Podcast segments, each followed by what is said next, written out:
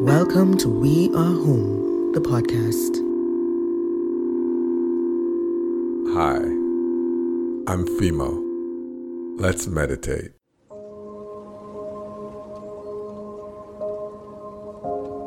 Let's begin by taking a deep breath in and a slow breath out.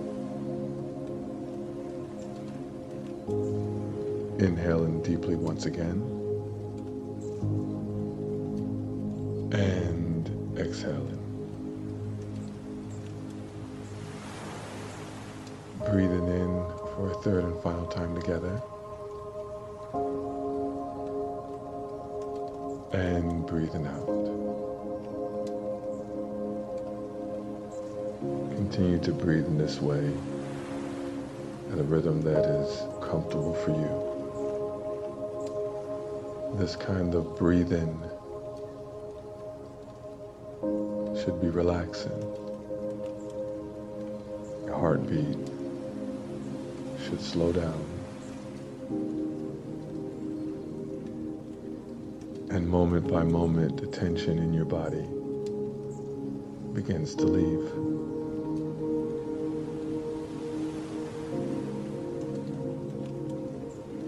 As you continue to turn your gaze inward, take a moment to make any final adjustments to your posture.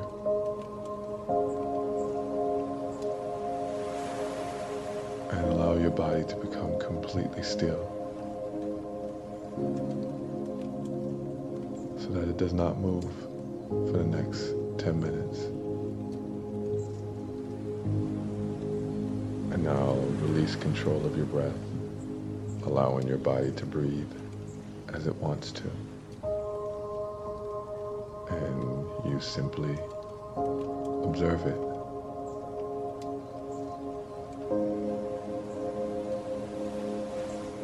By observing the breath, you still the mind, you sharpen the mind.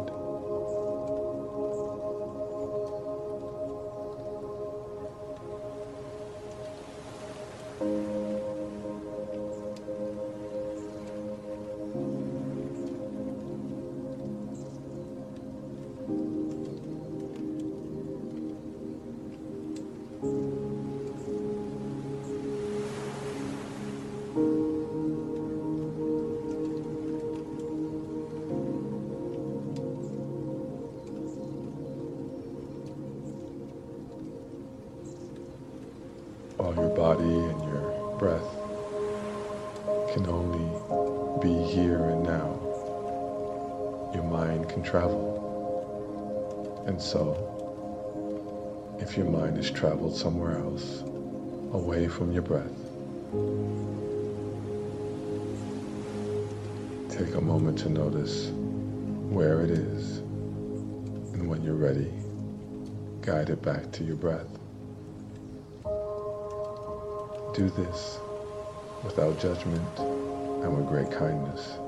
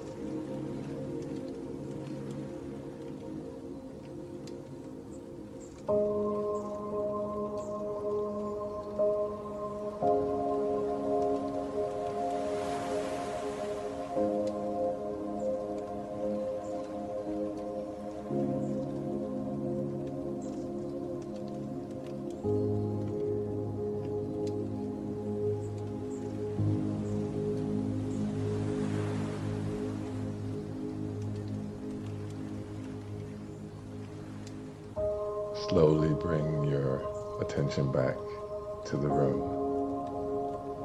And when you're ready, you can open your eyes.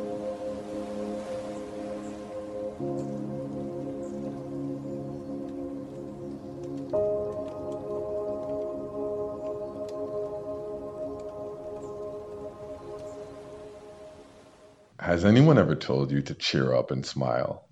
You and I both know that when you're feeling sad or sick or just plain tired of life in general, and someone has the nerve, the audacity, the gall to tell you to cheer up and smile, you probably don't want to hear that.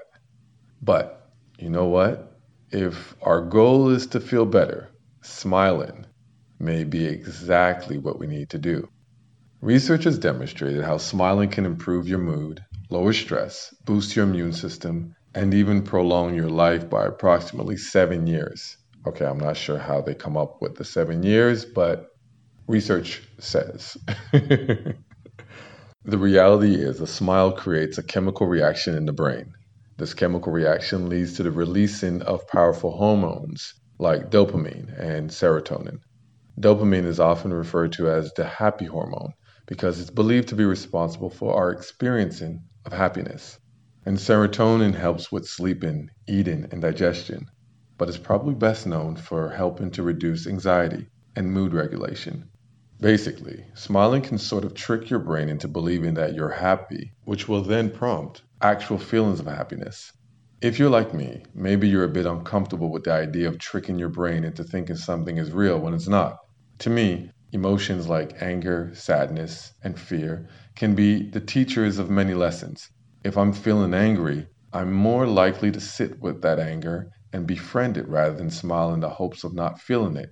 I, like everyone else, enjoys feeling happy, but I also recognize that I may not feel happy at every moment of the day, and that's okay.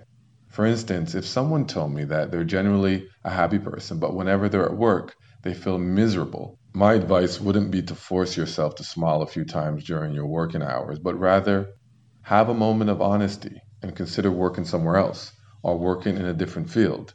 Ultimately, I just want to make sure that we're not avoiding feeling certain feelings. But in the words of Thich Nhat Hanh, sometimes your joy is the source of your smile, and sometimes your smile is the source of your joy. So I guess why not use our smile, right? After all, smiling is contagious. In his article, There's Magic in Your Smile, Professor Ronald Riggio writes the part of your brain that is responsible for your facial expression of smiling when happy or mimicking another's smile resides in the cingulate cortex, an unconscious automatic response area. He goes on to write that in a Swedish study, subjects were shown pictures of several emotions joy, anger, fear, and surprise. When the picture of someone smiling was presented, the researchers asked the subjects to frown. Instead, they found that the facial expressions went directly to imitation of what subjects saw. It took conscious effort to turn that smile upside down. So if you're smiling at someone, it's likely they can't help but smile back. If they don't, they're making a conscious effort not to. So it's kind of like we're hardwired to smile when we see someone else smiling. This week, take 10 to 15 seconds out of your mornings to smile at yourself in the mirror. And then, throughout your days, share that smile with as many people as possible. During these COVID times, I do recognize how difficult it may be to share your smile while wearing a mask. Um, but we do have our eyes, and as a few participants in last Saturday's meditation circle mentioned, we can smile with our eyes. Now, I haven't perfected this, but this week I'm going to work on it. When you smile at others, make sure it's sincere. Fake smiles aren't going to heal the world and make it a better place. Shout out to Michael Jackson. So if you feel like you're just doing that polite social smile, which doesn't do a whole lot for those receiving it, take a moment to conjure up a happy memory from your well of joy. And then let that smile brighten up the entire office, the entire street, the bus, the metro, wherever you find yourself. There's a beautiful Chinese proverb that says, Use your smile to change the world. Don't let the world change your smile. I'd like to end today's episode with a positive affirmation that you can repeat with your full voice or quietly to yourself. I have all that I need to make this a great day. I have all that I need to make this a great day. Thank you for being here. See you next time.